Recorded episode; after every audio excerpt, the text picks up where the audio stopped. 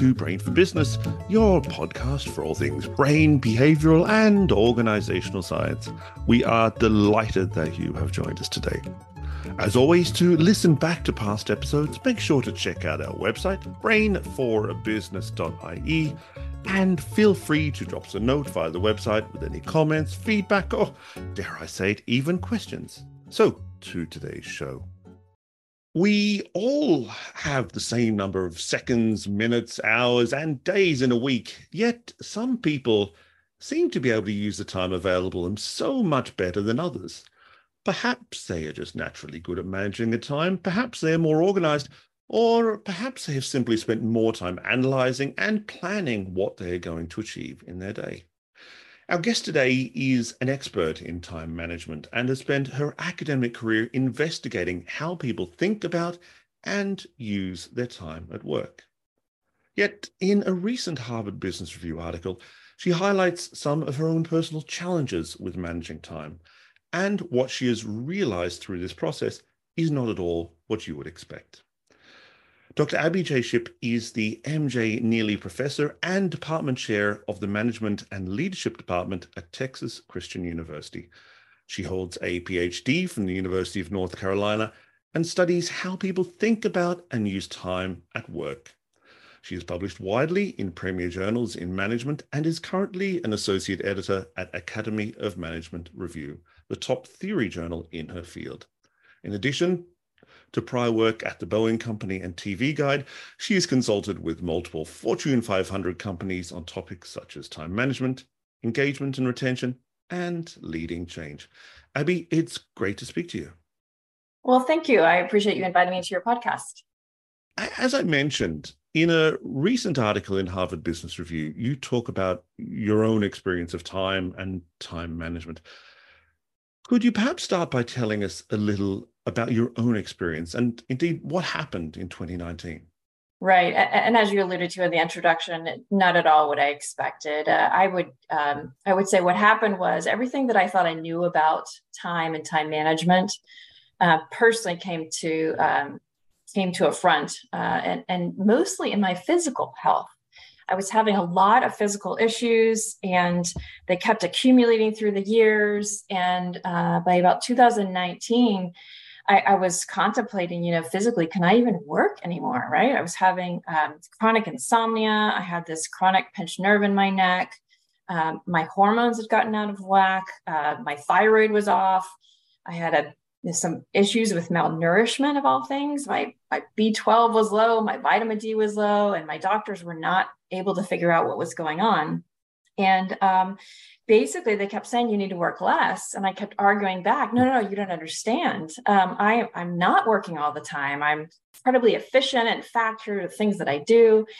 And so basically in 2019, I, I, had a moment where I was sitting on my computer trying to do some of my research. One of my very favorite things to do is, you know, sit with a paper and my computer and think and write. And I couldn't think and I couldn't write. And um, and it, it not, was not lost on me too that um, at the moment that I was sitting there, I was sick. I had lost my voice for five days straight hmm. which I thought, oh, this is fabulous. I'll just write even more. Um, and but what it meant was that um, you know I'm sitting my computer ready to work, and my body's saying, you can't, and I couldn't understand that. And so it started a process of exploration to figure out what was going on because the doctors certainly couldn't tell me. They were treating the symptoms, but the cause seemed to be rather vague. And so that really made me look at okay, what's going on? And ironically, that very paper I was working on was about a different way to interpret our time. Uh, more in more of a subjective way than this objective um, time management efficiency kind of an approach. And so, I, the things that I was writing about, reviewing other people's work and trying to make sense of some of these things, I realized they actually could teach me as an individual mm. where I was going wrong. And I found that you know my my interpretation of time was part of the problem So that's that's 2019. It was preceded by a lifetime of maniacal time management, which we can go into as much as you would like, or if that sounds, you know, a little bit scary, perhaps not. and and well, picking up on that, you know, I, I, my my guess is you would be someone who had spreadsheets and apps yes. and, and all of those things to help you kind of focus and and be oh, efficient yes. and, and and manage your time as, as tightly as yes. possible. Is that fair? Oh eh, beyond fair. You you have nailed it to a t and there's more. Um, so from the time i was young i i was just uh, obsessed with efficiency. How quickly i could do something you know very early on as a new driver i would realize that if i made left hand turns they took longer than right hand turns. And so i would schedule all my errands to go in right hand turn circles um, I, I would time how long it took to empty the dishwasher and oh it only takes two and a half minutes therefore i should never procrastinate because this is actually a very quick thing. Um, but you know as that became uh, more in my work my very first job also um, we had to log our time because we uh, at boeing we had um, different contracts. So we had to say down to the you know 10th of the hour here's where i spent this hour or this 10 minutes, you know, and you had to charge that to different accounts. And so I became hyper aware of time in a way that um, time was something that if I didn't feel like I was using it wisely, I feel like it was being squandered. And then as I went into academia and graduate school, along the way, I had a child. I truly did have more demands on my time. Mm. And so I, I felt like time management and efficiency, if I could get better, that I could, you know, both have great success at work and a life and squeeze every moment of productivity out of the day. So I I would uh, you know the Pomodoro technique. I'm a huge fan of it. Work 25 minutes, take a five minute break. Um, I would I was very regimented about my time. I was very aware of what I was doing and which activities I was doing at my prime times versus not prime times. I, I had so many techniques actually, and so every new time management book that came out, I was reading it and trying to interpret them all and uh, um, implement them all. And um, the the problem was is I, I almost you know squeezed the life out of my calendar and, and myself in the yeah. process. And so, was it just about being as, as efficient as possible, or were you also working extended hours, getting up at silly o'clock in the morning to get things done before, as you mentioned, your child woke up and staying up late? Were you also no, pushing things in that way? No actually uh, because i knew all the research on um, how important it was to um, take breaks from work how important it was not to work you know 12 15 hours a day. We have cognitive limits we have physical limits um, I actually was somebody that was, you know, I, I, wouldn't say, you know, I was working a 40 hour week, hardly. I was on the tenure track, right? I had a mm-hmm. lot of work to do, but I wasn't working as much as many of my colleagues or co authors at other universities. Um, I was trying not to work evenings. I'm a morning person naturally. So I would try not to work evenings. I would try not to work weekends. Um, what wasn't always successful, of course, but that was my goal. That was the baseline. And so what it meant was then the hours I was working needed to be incredibly efficient. I didn't have a lot of time to lose. And so I did things like, you know, I'd read that this famous CEO eats the same thing for lunch every day. So I started eating the same thing for lunch and breakfast every day. And I would eat at the counter because who needs to sit down? That's a few more minutes and then you're too relaxed. So fix food, eat food, move on. And and those are the kinds of things that from the outside looking you wouldn't have said, oh, she's working 100 hour weeks. You know, clearly she's breaking down. Um, but I was breaking down because I wasn't um, I wasn't respecting kind of the mental um, grind that that sort of mm. efficiency can take on you. Um, I would view, you know, a lunch with a friend as unproductive. So I wouldn't go to lunch, or I would, if I had to go to a doctor's appointment, this is an hour not working, therefore it's not efficient. And so I um, just would would have these constant struggles for, well, okay, well, if I spent that hour there, how can I make it up here? Or I wouldn't do things maybe that were necessarily as fulfilling during the day, like to have lunch with a friend, for example. Social support, we know, is one of the great coping mechanisms. But I would think, you know, nope, eat quickly, get back to work. You know, these are your hours to work because when you get home, then you've got to be, you know, the efficient mom, wife, neighbor, etc. And so when you hit those challenges in in 2019, how did you respond? Was it a case of just taking a break, taking a step back, or did you maybe draw upon your own academic insights to to maybe reframe your thinking about things? Yeah, I think the academic insights were what first raised my awareness that I was part of the problem because I felt like I had been very introspective about my time. You know, I'm prioritizing my family, right?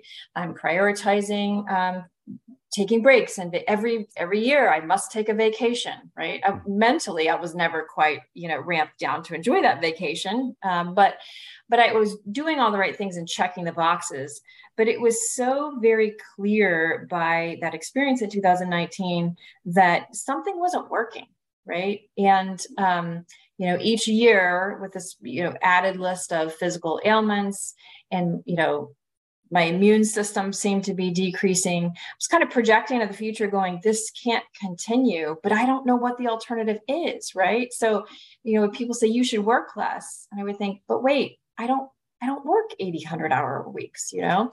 Um, and so I, um, as I, I was writing this paper and I was kind of reading about these different ways to think about time, I thought, why don't I think about my time this way? Right. I'm only focused on this objective time management, you know, uh, manage every minute, manage every hour. And yet, what I'm reading about, both in terms of you know current research as well as going back to some early philosophers about time, is that the more meaningful, the more satisfying way to view time can go completely counter to some of those things. And interestingly, in ways that can make you more effective in the moment. Okay. So what looks like inefficiency may actually be quite effective in the longer term. And from what you're saying there, I guess you're referring to that difference between what I've seen referred to in your research as objective versus subjective um, yes. notions of time. Could you maybe explain that to us a little bit? Yeah, so objective time is what most people think about when they use the word time. And by the way, time I think is one of the most used nouns in, in our English language. Um, it's so ubiquitous, right? What we mean by that oftentimes is your um, uh, you know, minutes, hours, days, you've got it on your calendar. Uh, you know, the way in which we structure our time, it, it's a view of time that is um, homogenous, right? It's the same across all people. One hour for you is 60 minutes. One hour for me is 60 minutes. The sun comes up every day. Mm-hmm. All right. So there's these closely 24 hour cycles, as close as they can get. Um, and our calendar has 12 months. January is the beginning of our calendar. Uh, these things we don't really think about, um, but they are fixed, they're immutable um, they're the same from individual to individual. So when we talk about time and we talk about time management, we're usually really anchored into this idea that, that time is a thing, it's outside of us. Um, it doesn't require interpretation. If anything else, it's one of the things we talk about the most like, oh, you only got 168 hours in a week, right? We all have the same amount of time. Therefore, an hour spent here is an hour spent not over in this other area. So that's objective time. Subjective time is within any given moment, we have a human experience of time. And most people don't use that term subjective time, but from the uh, research world, that's a nice way to distinguish it. It's also been called with various circles psychological time or sociological view of time depending on your your background. And there's really three actions that um, my co-author karen jansen and i she's at henley uh, business school. We found that in reviewing the research including our own um, when people talked about this subjective time they were really talking about one of three things that occur in that human experience of time. So one is mental time travel in any given moment, you're thinking back, retrospecting, remembering, whether it's nostalgia or um, you know reliving past events. You're also forecasting. You're projecting into the future. You're planning, and or you're in the moment, enjoying. And your mind can go back and forth. And we know from um, neuroscience that at least 50% of the time, our brains are just scanning back and forth and back and forth. Some of my research would show that um, people do have tendencies and characteristics that they kind of anchor in on one or more of those time periods. In the U.S., in particular, most people are um, present focused and or future focused. We don't really pay a lot of attention to the past. We have a you know a shorter history as a country, as opposed to a country maybe like China that has a very very long past, and so therefore past traditions, for example, may be more important to them. So mental time travel is one action. A second action is perceiving time. So, in this uh, approach, in any given moment, you may perceive your time as in this interview as going incredibly slowly. My goodness, she's talking too long. How long will this interview take? Whereas I'm going, wow, that went so fast. We can have two different perceptions of the structure of time, even though objectively our time, we are going to spend an hour together, let's say. The third um, action that we uh, uncovered uh, is a really interesting one, and, and one I've been exploring even more since is the interpreting time. So that's in any given moment, we're thinking about the meaning of our time. How are we spending our time? And is it, you know, in concert with our values? Is it meaningless? Like this is a waste of my time.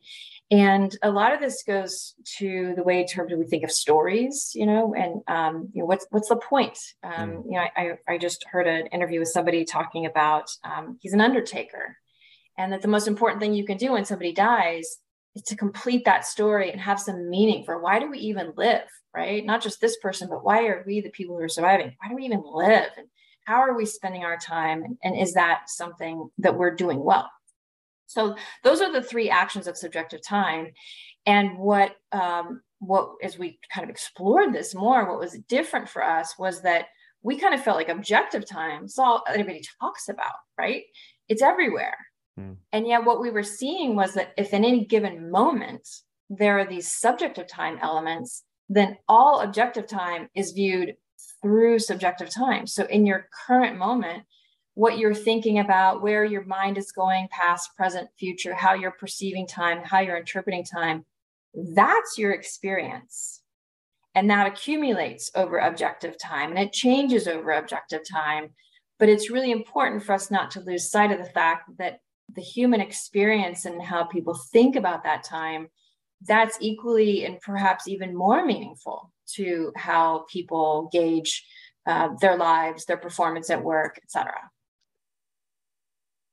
And so, how did that change in perspective impact on your approach to things as as you came out of 2019 and the, the, the various challenges that you faced? Well, as one example, uh, you know, I am a very future focused person, off the charts. In fact, um, I think this person meant it as a compliment. When I was in graduate school, my advisor said, I've never met anybody who could plan and project how long a project will take and what they'll be doing at what what point in time, um, which is great. I'm not past focused at all. In fact, I oftentimes have trouble remembering past events. You know, my family will say, Don't you remember you were there? And I'm like, I, I don't remember. Um, but one of the things that this research was showing us was that yes, uh, you know, there are these characteristic tendencies for time travel to maybe, you know, for me, I'm, um, if I don't watch myself, almost always in the future moment but that we can intentionally direct our thoughts to other time periods, particularly in ways that benefit us. So here's one very concrete example I'm not very past focused. Sometimes what that means is I'm always focused on the next goal and never giving myself credit for what have I accomplished. In 2019, I just been promoted to full professor. That's a very long path in academia, about you know 12 years, sometimes more. And um, all I was thinking about was what were the research projects I was going to do next? What was the next, you know, accomplishment? Did I want to write a book? Did I want to do this, that? And what I never really stopped to think about was what a great path. And what have I contributed so far? And how in this moment can I just enjoy what I'm doing? You know, putting past, present, future together in this narrative that makes a lot of sense and so um, that's one example that I, I, found was you know I, I, could do things even not that's more macro right time sure. travel over the course of my career but i could even do things like instead of having a to-do list you've heard of a done list mm. Right so i started um, a file on my computer and i updated a couple times a year that I look at what accomplishments I've made just in the last, you know, week or month or semester for me, uh, given that it's how I'm kind of evaluated. And what I found was that I would, um, you know, savor those accomplishments or give myself credit for, wow, you know, I didn't write a paper, but I mentored this person for four months. That doesn't maybe go on my annual report, but that was a very meaningful use of my time. And I can go, I'm really glad that I did that. I want to do more of that. So this, you know, kind of experience of time and directing my thoughts and, and looking at what were my temporal blind spots and kind of course correcting them. Uh, so that's just one example using time travel. I mean, there, there are plenty others that we can talk about. Yeah, and and uh, you know, without getting too far into detail, but did did that help you come through the, those challenges and lead you, if I can frame it that way, to a, a better place? Yes, yes, absolutely. So for one thing, you know, I wasn't on this constant drive when I thought about time management if if every hour had to be used so efficiently every minute had to be you know this is work or this is not work uh, one of the things i had defaulted to was a belief that okay i need to be sitting down at my desk by 8 a.m i you know i cannot leave my office until after five if i leave before five o'clock well what am i doing that's you know that's that's not a full day and um, one of the things that I, I, found, for example, was that um, you know the, the, research on events mm. that if we work toward the schedule of events instead of hours, we can actually be more productive. And so um, maybe at eight o'clock, I sit down and I'm not ready to write on that paper. So I do something else. And then I make my way to that paper and I get into that paper. And instead of working on this paper for an hour, let's say, or um, you know, prepping my class or having a meeting for a fixed amount of time, I can do it based on feel. And what ends up happening then your brain kind of naturally wraps up when the event is done, as opposed to saying, oh, it's 10 o'clock. Now I must shift to this other activity. So there were some very, you know, tangible um, daily things that I shifted that I said, you know, who came up with these rules? These rules that, you know, you work from eight to five, you take a break for lunch from 12 to one, you work on projects for an hour at a time. Um, and I'll be honest, to this day, when I get a lot of things on my to do list, I'm still have to fight that tendency to want to overmanage and overschedule. But what happens is, is when I allow myself to get into the flow of the events, um, as much as I'm able, right? I'm department chair, so I'm still called to other people's schedules often. Um, but as much as I'm able, I can my my brain can get into the experience more. I can experience flow more often, which is notoriously hard to create. Um, I can, you know, move away from other people's fixed um, expectations of time deadlines mm. is another one. I mean i just i have really been playing through the last couple of years with you know somebody says can you get this to me in a week? Well is that a firm deadline? You know do you really need it in a week? What about two weeks? Um, and what you'll find is that many of these kind of things that we think are fixed and immutable about time they're completely socially constructed so schedules of work, um, days of work, uh, you know, the week itself is a purely human uh, construction, but even the length of our meetings. You know, you can schedule, look at the content of a, a meeting that somebody asked you for, and you can say, you know, I know you've asked me for an hour. This looks like about 20 minutes. Let's block 30 and see if we can finish in 20. And sure enough, meetings, you know, take the time that you give them. So when you kind of question um, the structure, the deadlines, what you find is there's a lot more flexibility in um, how you can use your time. And so you can be more effective and kind of work more to that that flow of the way that our brains naturally work than this you know structured time management um, hyper focused you, you mentioned rules and, and you mentioned say these units of time that we we choose to use are socially constructed. Now, I'm conscious they go back um, historically, but is this obsession overall, my word, their obsession, is it is it a modern affliction? Is this something which has grown up out of perhaps scientific management and then be, maybe being amplified by things like you know Fitbits and apps and and our greater access to those sorts of things? Yes, and my husband would be the first to tell you that I'm not allowed to have any more data uh, of how my body is working or how the schedule works, etc. Um, yes, I, I've been prohibited from additional data.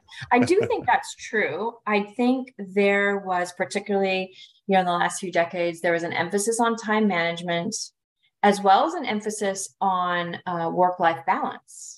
And so it brought into question, well, how long are you staying at the office and what in the world are you doing there? And, you know, why are you having to stay till seven o'clock at night? I think that on balance is good and I also think that there are some individuals who don't know some of the basics about time management. And so some of these techniques are needed and useful, right? So things like, you know, schedule your most important work at the time when you're most productive. For me, it's in the morning. So maybe plan meetings in the afternoon, plan my writing in the morning. Uh, those are not bad suggestions. And many of the, uh, the books and articles on time management I don't think they are a problem per se. I think they're a problem when we feel like if we can just, you know, get one more technique or one more hack, that's when we'll really, you know, uncover some magic bullet. Um, I think the COVID 19 pandemic really brought this into question and really helped people see kind of where you fall in that spectrum. Are you somebody who used your time so well you didn't realize that time management was, you know, your basically your master? Or were you somebody that when that structure went away of going to the office on fixed, fixed hours, wow, I'm kind of undisciplined? I think those are the people for whom the time management techniques and hacks really can still be beneficial.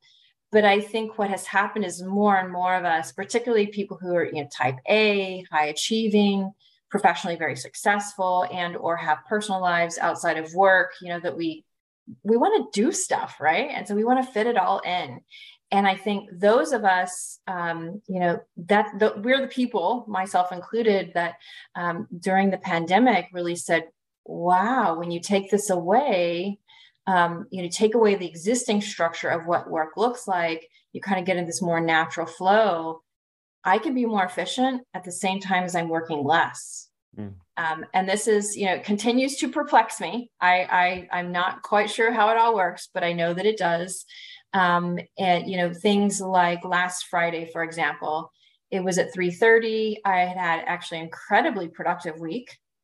Now, normally leaving at 3:30 on a Friday, like I said, time rules. Um, yeah, that's leaving early. Ooh, you scooting out. Like, what are people going to think about me, right? Ooh, that academic who doesn't work very much, which is anything uh, further from the truth.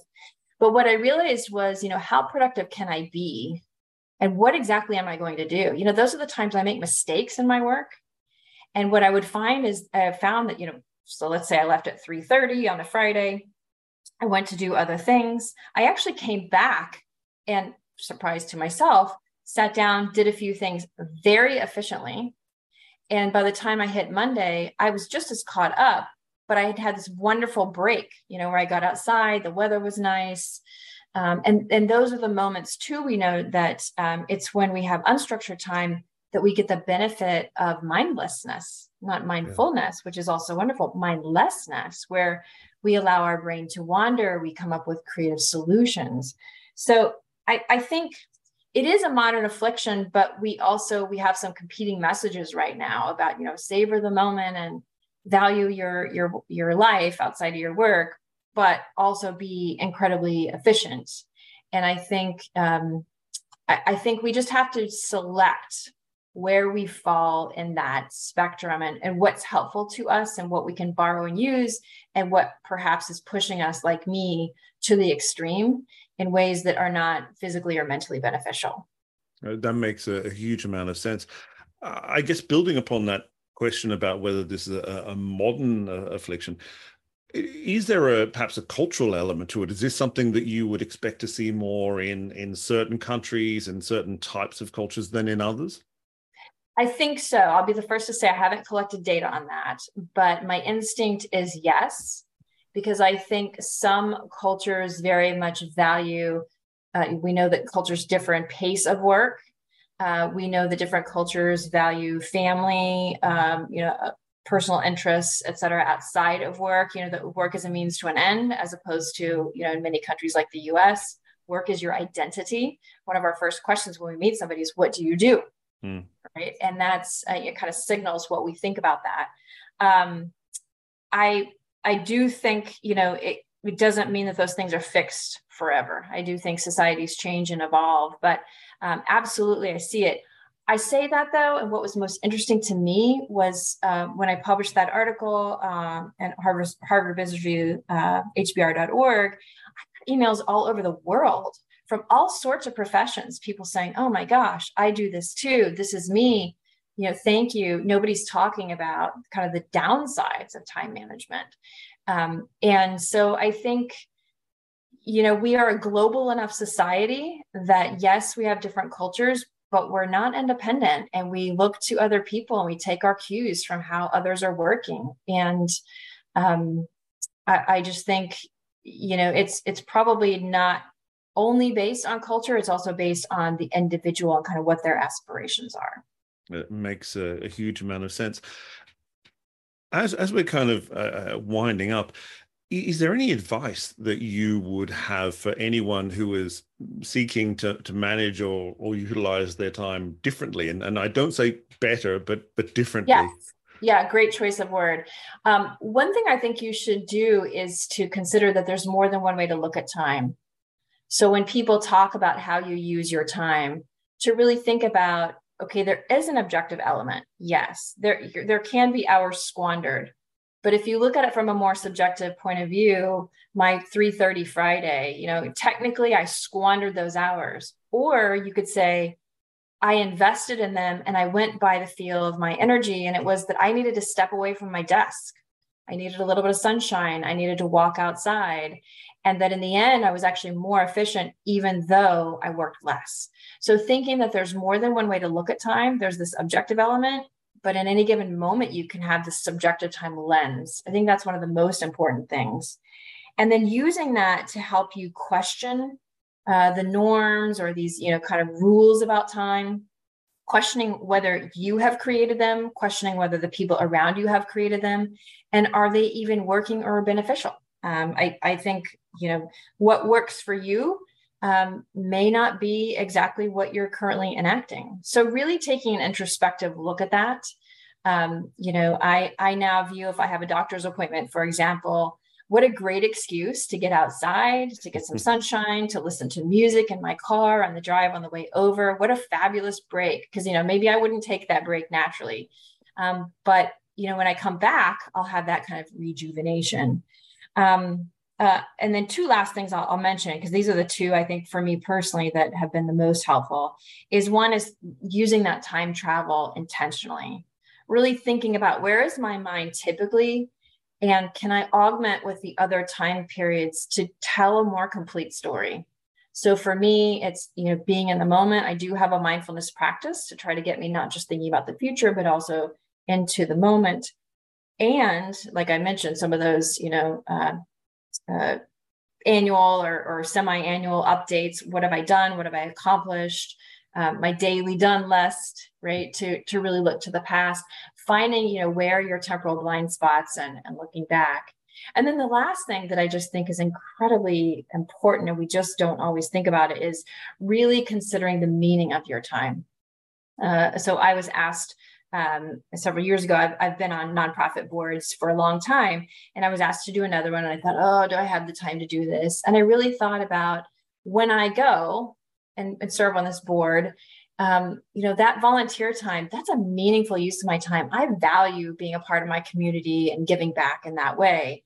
Is it productive? Is it getting me a publication? It isn't. But what I started to really pay attention to was every time I went to a meeting, I got such energy from the work that we were doing that I would come back to work and somehow be you know, have a little bit of spring in my step versus had I stayed at my desk, you know, one more hour, two more hours of, of writing, I actually may not have accomplished very much. So really thinking about what's meaningful to you and how you spend your time. Is it with, you know, your your friends or family? Is it um, being outdoors and thinking about ways in which you can synchronize that with your use of time at work to where you know those two things kind of um, augment and complement each other and then you know the, that focus on effectiveness you may become efficient in ways that you had not anticipated um, that aren't just about eking out those you know time management hacks yeah great great insights if people wanted to find out more about your research, uh, I'll share a link to that HBR article we've mentioned. But is there anywhere else they could go? Yeah, I mean, I um, I I don't have a, a, book or anything that I could give you necessarily that way. I've got a proposal for one being considered right now. Um, but my website for TCU or on Google Scholar, you can just Google Abbie Shipp in either TCU, Texas Christian University, or Google Scholar. It has a list of all of my academic articles. Um, and then, uh, yeah, I, I, intend to do more uh, in terms of that book going forward. That sounds great. Professor Abbie Shipp, thank you very much for your time. It's been great speaking to you. Thank you so much.